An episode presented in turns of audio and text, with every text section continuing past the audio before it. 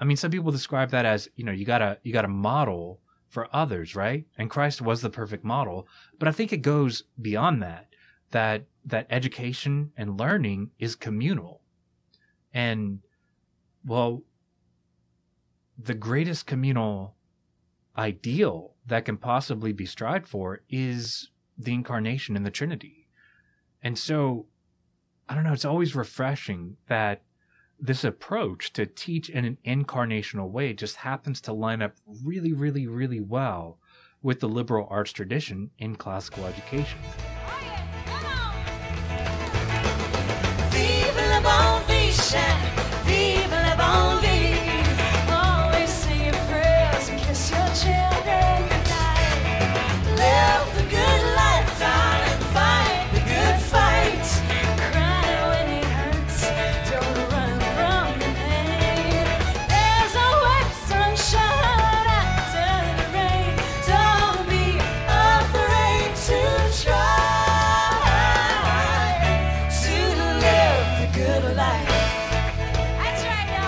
Welcome to Le Bon V, the JPG podcast for the JPG community as we encourage one another and help each other grow in the good life here at John Paul the Great Academy. My name is Deacon Adam Conque, and here is Mr. Kyle Alvarado. How are you doing today, Deacon? I'm great. I'm, I'm just kind of sad this is our last episode in this three part series on classical Catholic and classically Catholic because I've found it so helpful for me to process my own experience of this community. And, and I'm just loving your insights. So I'm kind of sad to see it go, but I'm excited about this last episode. Likewise, likewise. Um, well, and it shows our, our Catholic identity, right? There's a fullness that's well beyond what we could possibly talk about.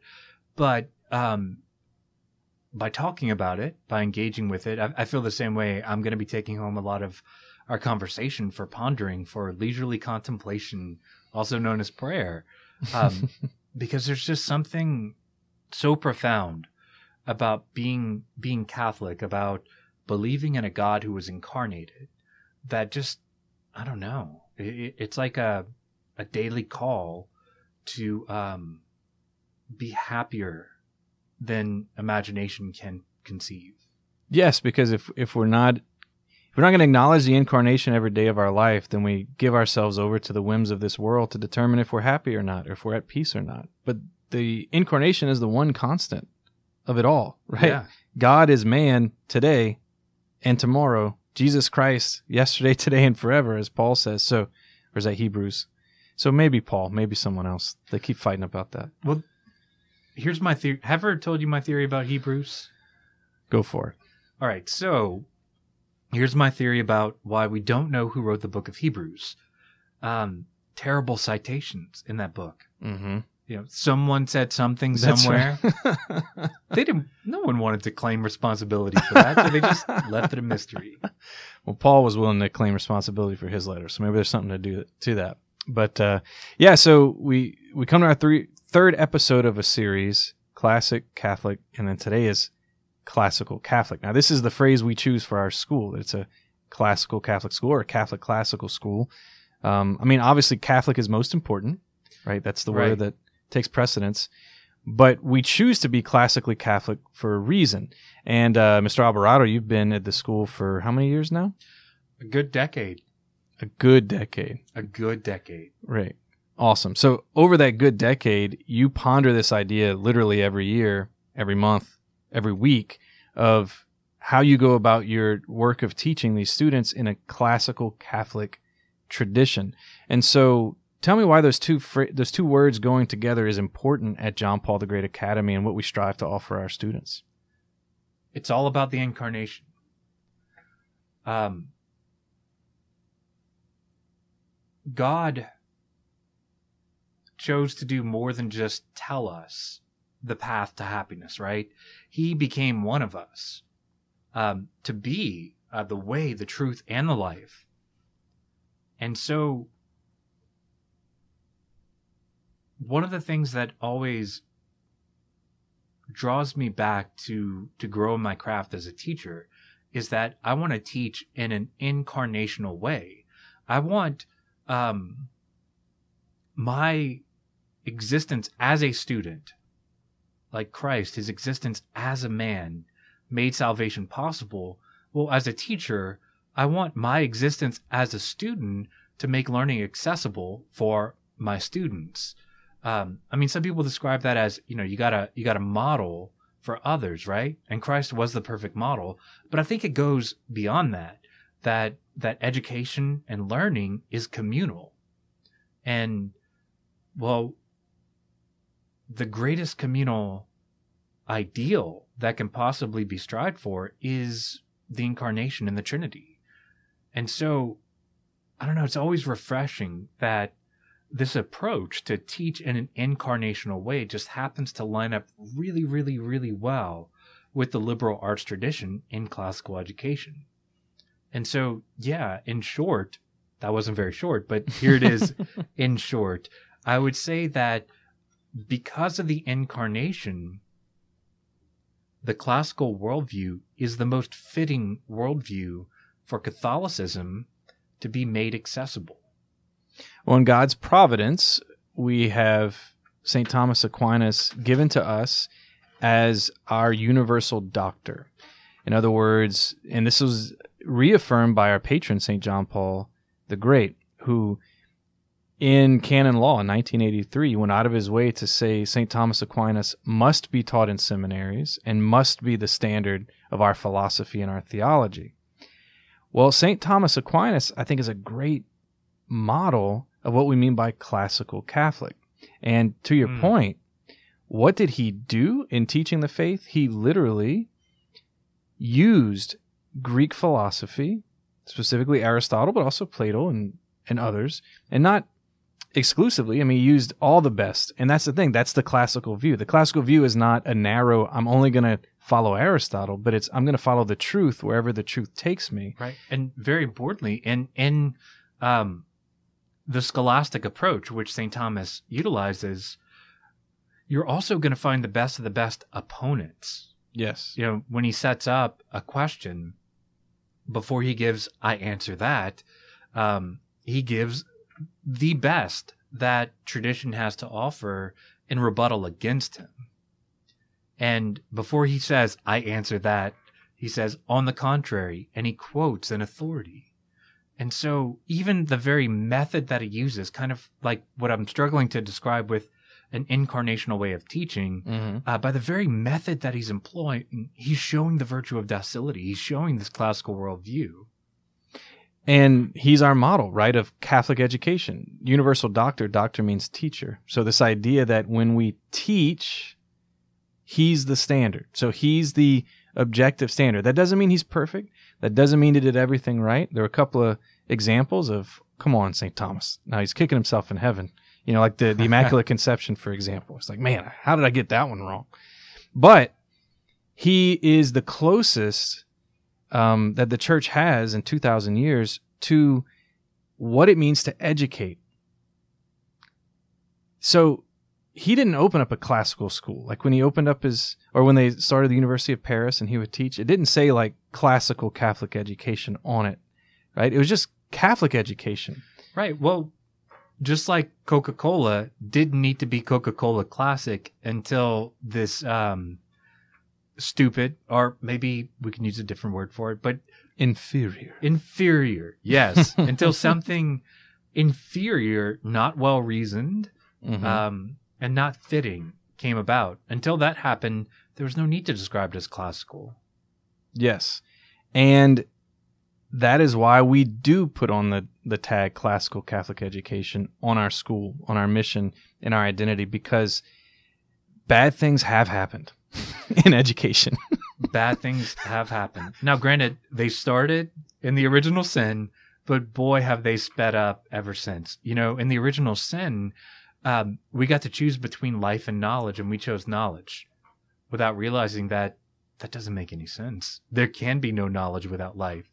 And so, one of the ways I like to think about the classical tradition is trying to restore and build back together what was rent asunder in that original sin. But man, it seems like in the past 100 to 200 years, educational paradigms have really sped up in the being stupid. I mean, being not well- Inferior. Giving rise to the need to describe um, an ordered approach to education as classical. Now, if that rubs you the wrong way to hear us describe those educational approaches as inferior, I understand. I invite you to go listen to our past couple of episodes because this is not a judgment on the great people who do great work every day to educate children and give their heart and soul to it. Some of them saints, some of them holier than than any of us listening to this podcast. However, we do acknowledge the existence of more or less approaching an objective reality. And that's the classical view. So again, go back to a couple episodes ago where we talked about this. But the classical view of the world is that there is objective truth, there is a form that is perfect of things, and that we can be more or less close to it. And when it comes to education, that means there is a form of education that is perfect, a- an ideal that is more or less attainable, that we could be more or less in that direction or even in opposite direction. We could be running away from it entirely. And there are edu- educational theories and philosophies and pedagogy and everything else that is more or less approaching that ideal, and some of them running in the complete opposite direction. Right. Just like just like with regard to revelation, will you find elements of revelation in Christian churches outside of the Catholic Church? Yes, yes, you will find elements of revelation, but you're only going to find the fullness of it within that that unified one church that Jesus promised us the night before his passion.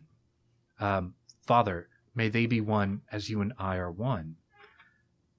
And yeah, it can it can sound offensive, and certainly I'm glad you said that. We don't mean to offend anyone who's teaching in, in these kind of paradigms. I do believe God is calling people to strive for education, even in broken educational systems. But where Catholic worldview, classical worldview, I think they come to a head in this principle in the church applied to education. This principle of lex orandi, lex credendi. The law of worship is the law of belief. One of the standards we have in, in the Catholic Church, um, and arguably some of the Eastern churches do a little better, but but the principle still holds that the way we worship, the way we pray, ought to reflect what we believe. For example, in the classical church, um, you're going to find great reverence for the Eucharist because they believed that it was the body, blood, soul, and divinity of Jesus. But in addition to that belief, they put practices in place in their worship and in their prayer that reinforced the sacredness of that belief. And so the law of worship is the law of belief. What does that have to do with education? Well, what we believe about the nature of the child should be reflected in how we teach them. And so th- there's, even if you don't have the name classical, um, you might be doing things that approach the, the classical worldview with regard to education. If there is this this unspoken anthropology that a student receives when they encounter the dignity of their human nature by how they are treated in how they are learning and what they are learning. Well, that that's approaching, I think, this this Catholic and classical ideal of lex orandi, lex credendi. Yeah, and again, I love that analogy because in the church, we want our liturgy to, as much as possible in earthly ways, resemble what its heavenly reality is. It, the Mass is something that happens, and liturgy is something that happens in heaven. That's the paradigm. And we participate on earth. So our signs, our symbols, our devotions, our gestures should all fittingly approach that which is done in heaven. And good liturgy is heavenly. It's not earthly. Like we don't turn liturgy into a great variety and buffet of all human art and expression. Like Right. that- that's Well- not that's not the point of liturgy. Except it's kind of fitting, very sad, but with the abandonment of the classical worldview, you see a rise in that exact approach to liturgy where you try many are trying very hard to recreate liturgy in man's image. Yes. Well, and by analogy, you see something very similar in education. Because education, in a sense, also heavenly in that God has become man. This is the paradigm of education. This is the Catholic. When you're classically Catholic, and this this is the church documents. This is John Paul II. This is we see the incarnation as the paradigm of education, where heavenly worship is the paradigm of earthly liturgy. We're participating in it. God becoming man to form a people, this is education, to form, to cultivate, to save us. That is the paradigm of education.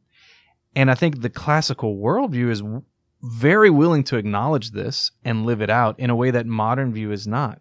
Um, and so you see, just like in the liturgy, so many this this pressure to have every approach under the sun, every piece of art, every way to worship God under the sun present in mass. That that is a fullness of liturgy. No, the fullness of liturgy is when the heavenly liturgy is fittingly mimicked on earth and participated in on earth, I should say, because it's not just imitation, it's participation. In the same way, what is great education? What's the full classroom? When every pedagogy, every source, every idea is present in my classroom? No. Yeah. It's it's when the truth of an idea is fully present and grasped by the students. It becomes part of who they are. That's a classical Catholic view. I really, really like that. The incarnation as as the ideal of education. As, as Catholic, as we talked about in the previous episode, the incarnation really does radically change everything. And if we are a Catholic school, we have to ask ourselves, has the incarnation changed everything we do? Yes, and it's it's the classical Catholic part that sees that as important. See, every Catholic will say that's important. But will we actually give it the weight it deserves? That requires the classical view.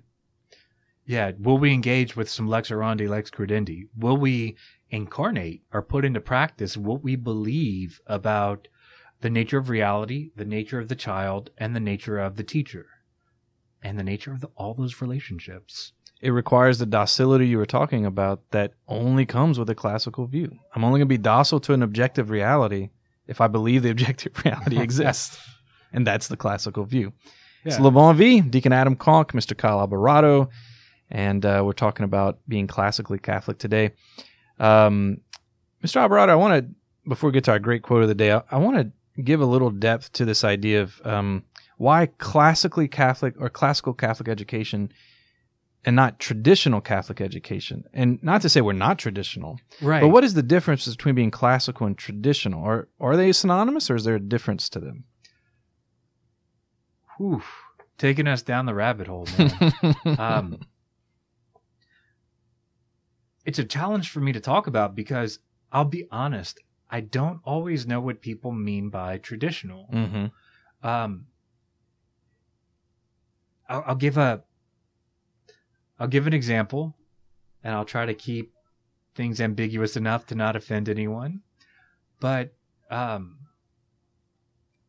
you know I remember being taken aback when when someone mentioned to me uh, that they just they just love traditional hymns they just love traditional hymns It's like a contradiction in terms, but continue. yeah, yeah, just like a contradiction in terms. Um, and you know, they start saying traditional hymns. You know, like like um, let's dance in the forest, let's play in the fields, let us sing the glory of God. Nice. Yeah, not even hundred years old. Yeah, it's traditional. um, and I don't know. I just it was very off-putting, you know. But to them, the word traditional applied to it because it had been put into practice for a while. hmm It was so- handed down. So just reminding people what traditional means, literally from the, the term to hand over, right? Trader, trotty, like to hand on tradition. Right, right. And and and there there's a lot to say and I think um I mean interesting enough, uh traditional Catholics tend to disagree a lot about the role of Vatican II in the life of the church today. That's going to take us down yet another rabbit hole. Um but yeah, even even Vatican II can be said to be part of the tradition hmm uh, it can be traditional. Um, but if we're going to talk about something as classical, it's not just that it's handed on; it's that it takes part in this worldview that we were describing ear- earlier. That Mhm. that that worldview that we can, I think, without equivocating, equate to the fullness of time, that worldview that made the fullness of time ripe uh, for the incarnation. Yeah, I love that. So, know, this idea of classical Catholicism is a Catholicism that seeks the highest form, you might say, the objective fullness of what it means to be Catholic. And classical Catholic education seeks the highest form of education, of Catholic education, which, as we identified earlier, is the incarnation. I mean, we're seeking Christ, we're seeking to model our lives after Christ. And contained with, within that is tradition. I mean, we were, you can't be Catholic and not be traditional in the sense that Catholic faith is always handed on. Right, It's right. always received. and we certainly don't mean to undermine the term traditional, but rather to distinguish it. But Right. but I'm interested to see where you're going with that. Yeah, to be Catholic, um, we have to be traditional in that sense. Well, because we receive a faith that we handle that's been handed down to us, but we can't let traditionalism become tribalism. And and you see this tension at the incarnation of, in the fullness of time of the tribal culture of the Jews and the universal culture, empirical culture of the Romans, right? And that's where Christ came in. And he created a new a new man, right? But this idea that tradition is not simply me doing what my people do when it comes to Catholic tradition. That's not what Catholic tradition is. We do have tradition with a little t in the church, and it's important. Right, right. It's important. So, like, I worship the way my father worshiped, my grandfather worshiped. Um, and you have many different traditions. We have different rites. We have different, you know, this is all good and part of what it means to be Catholic, surely. But when we're talking about the difference between classical and traditional, Catholicism as a faith that we receive is a traditional faith, meaning it's hand it's handed down to us. It goes through history. We receive it, but we also need to live it out in a particular way today and hand it on to the next people. yeah, and and we could go further. Education is impoverished to the point that it doesn't hand on a tradition. Absolutely. Yes, because tradition incarnates the culture. You know, it's it's it's culture as lived out here today at, at John Paul the Great Academy. So, for example, we have a 14 year, 15 year tradition as a school. We have a history. We have the way we do things. We have how things went, and we receive that whenever this year as we are students or parents or teachers. We've received that tradition, and we're going to hand it on to the next the next class, the next uh, year. That's important. And um, but classical is more timeless. Classical is more there's a form to things whether we're at JPG or not. We could be at a different school at a different place. We could be in a different country and still be classical. But to be a part of the JPG tradition is very important, but it's distinct from this this classical worldview, if that ma- makes sense. Yeah. I think so.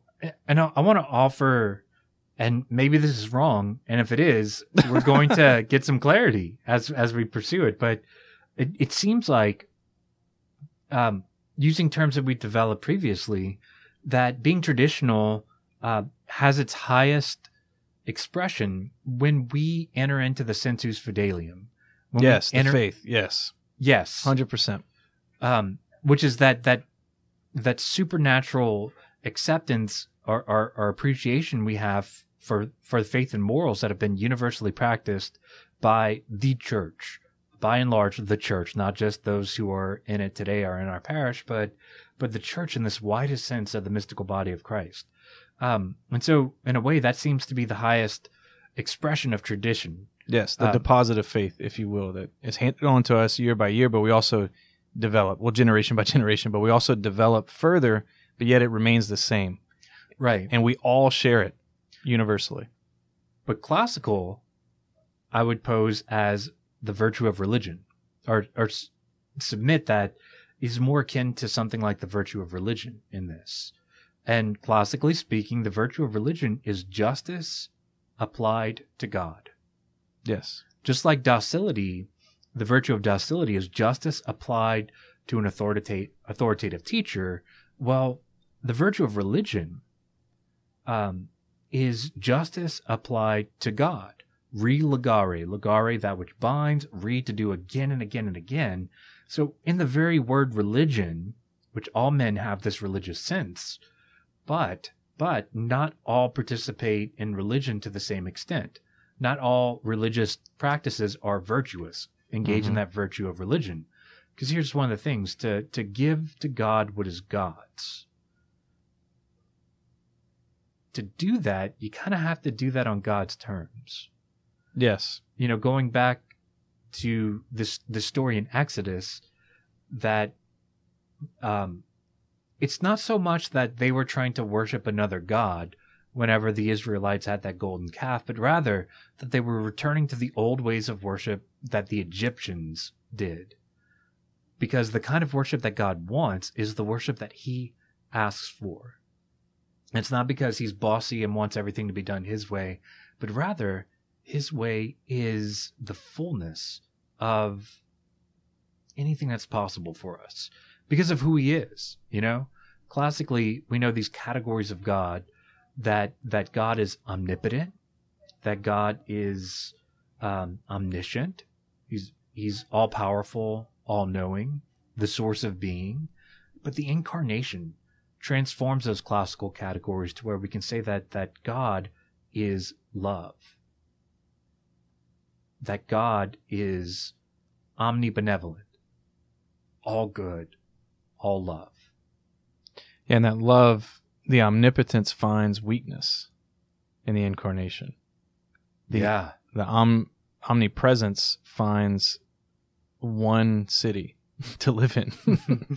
right? Like the incarnation takes the infinitude of God and dwells bodily, which is amazing. But And then the Holy Spirit comes, and now, yes, once again, dwelling in all places. Well, hopefully, that's the universal call of the Catholic Church. that's right. Well, we got to get to our great quote of the day. We do, we do. Um, all right, so this one is a quote from Crossing the Threshold of Hope. Uh, this this book of where um, John Paul II, uh, Saint John Paul II, was interviewed, and this was something he said in response to why he was passionate in his call to the faithful to be not afraid. To accept the gospel's demands means to affirm all of our humanity, to see it in the beauty desired by God, while at the same time recognizing, in light of the power of God Himself, our weaknesses. What is impossible for man is possible for God. I think this is a great quote to kind of to end on of why we are a classical Catholic school and what we mean by that. Because classical Catholic speaks to a Catholicism that is docile, that seeks to be docile to the greatness God calls us to, not because of our own strength and achievement and talent, but simply by the grace of the amazing exchange of the incarnation itself, and that our weakness is swallowed up in his divinity like the drop of water is placed into the wine at Mass. And this is what we mean by classical Catholicism that we educate in such a way to promote this docility. We educate in such a way that opens us all up to this mystery of the incarnation that is happening to us every day at school and every day of our life. That we would be educated in such a way that that becomes the primary focus. And we rely in hope on his love for us to make us the saints he's called us to be. Yeah. And the classical approach, I don't want to give the impression that we're saying that it's perfect because it's not. Um, the task to truly educate classically and everything that we mean by that for man, yes, is impossible. We can't do it. It's imperfect. However, yeah, through God, through God, this this classical worldview um, both this classical worldview and the chosen people, Israel, come and become something new. And classical homes, Catholic homes, Catholic classical homes, we should be striving to always make things new. And even though we didn't talk much in these episodes about, you know, cultivating a classical home, I think I think there there is that encouragement there. You know, I, I would I would say that you know, have homes that are Catholic and classical, meaning don't be afraid to completely live out your baptism every every day. Um, having a well ordered home and a home that is ordered to eternity. Yes, it's impossible for us, but but not for God. So, another quote from our patron: Let, "Let's be not afraid to be Catholic and classical." Don't be afraid. And there is a risk going to JPG. We've all experienced it. Teaching Yeah. at JPG, going to JPG. It's the risk of will my kids miss out on what every other kid is getting? Well, I'm here to tell you the answer is yes. They'll miss out on all the confusion. They'll miss out of all the ideologies that are running in the opposite direction of Christ. And all the good things that are being taught in every other school are being taught in such a way at JPG that we intentionally pursue their fullness with as little encumbrance as possible. We're not going to be perfect, but our intent is to strive for that docility to the fullness of every truth we encounter on campus. Indeed, indeed. It's like having a device and a an adapter to plug it in and, and juice it up and get it running, give it give it power and electricity. Yeah, you could take the risk of just choosing any adapter to connect to that device. However, the one who created that device and also wants it to be charged fully, um, to have that electricity running through it in an ordered way, gave specifications for how to plug it in, right? Mhm. You use the wrong adapter, um, it might be fine, but you'll probably burn out your circuit board. And when we think about doing that to our children, whew, let's use the adapter. Let's plug them in the way that the designer suggested. Awesome. Well, it's la bonne vie. Thanks so much for joining us. We'll be back again next time with an exciting faculty member of John Paul the Great Academy. Until then, I'm Deacon Adam Conque. This is Kyle Alvarado. Vive la bonne vie, folks. Let's live the good life.